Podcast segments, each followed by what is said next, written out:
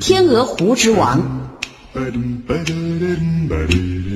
草原的深处有一个天鹅湖，湖不大，却很美。湖的周围住了许多居民，有天鹅、白灵、野鸡、乌鸦等鸟类，也有野马、黄羊、野驴、狐狸、兔子等兽类。大家相处在一起，非常和睦。有一天，从草原外面来了一只小狗。他看到美丽的天鹅湖以及和睦相处的各种动物们，他决定留下来和大家一起生活。天鹅湖的居民们非常欢迎这个新成员，还为他举办了盛大的欢迎晚会。这只小狗很快就和天鹅湖的居民们混熟了，每天和大家一起觅食嬉戏。他从来没有这么开心过。有一天，小狗想。自己如果能成为天鹅湖之王，那该多好！一旦产生了这个念头，便再也挥之不去了。小狗想了很长时间，还是没有想出成为天鹅湖之王的好办法。看来只有用武力来征服天鹅湖的居民们了。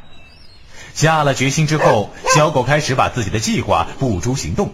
他毁了野鸡的窝，吃了天鹅的蛋，咬掉了小兔的尾巴，咬伤了野马的腿。天鹅湖的居民们平静和谐的生活环境被彻底的破坏了。小狗终于用自己的武力和野蛮征服了天鹅湖的所有居民。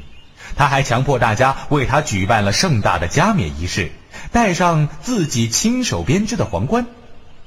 小狗俨然一副天鹅湖首领的模样。看到大家面对他战战兢兢的样子，小狗开心极了。加冕的第二天，小狗早早的起床，它要巡视一下自己的王国。它走出屋子，发现外面静悄悄的，往日早已经出来锻炼的居民们一个也看不见了。小狗决定一家一家去找，他要大家陪他早上锻炼。小狗走遍了天鹅湖所有的居民家，它还是没有见到一个影子。原来大家昨天晚上都连夜搬走了。小狗突然感觉到，原来美丽的天鹅湖现在安静的可怕。小狗感到一种从没有过的孤独和恐惧。最后，这位可怜的天鹅湖之王彻底的疯了，变成了一只流浪在草原上的野狗。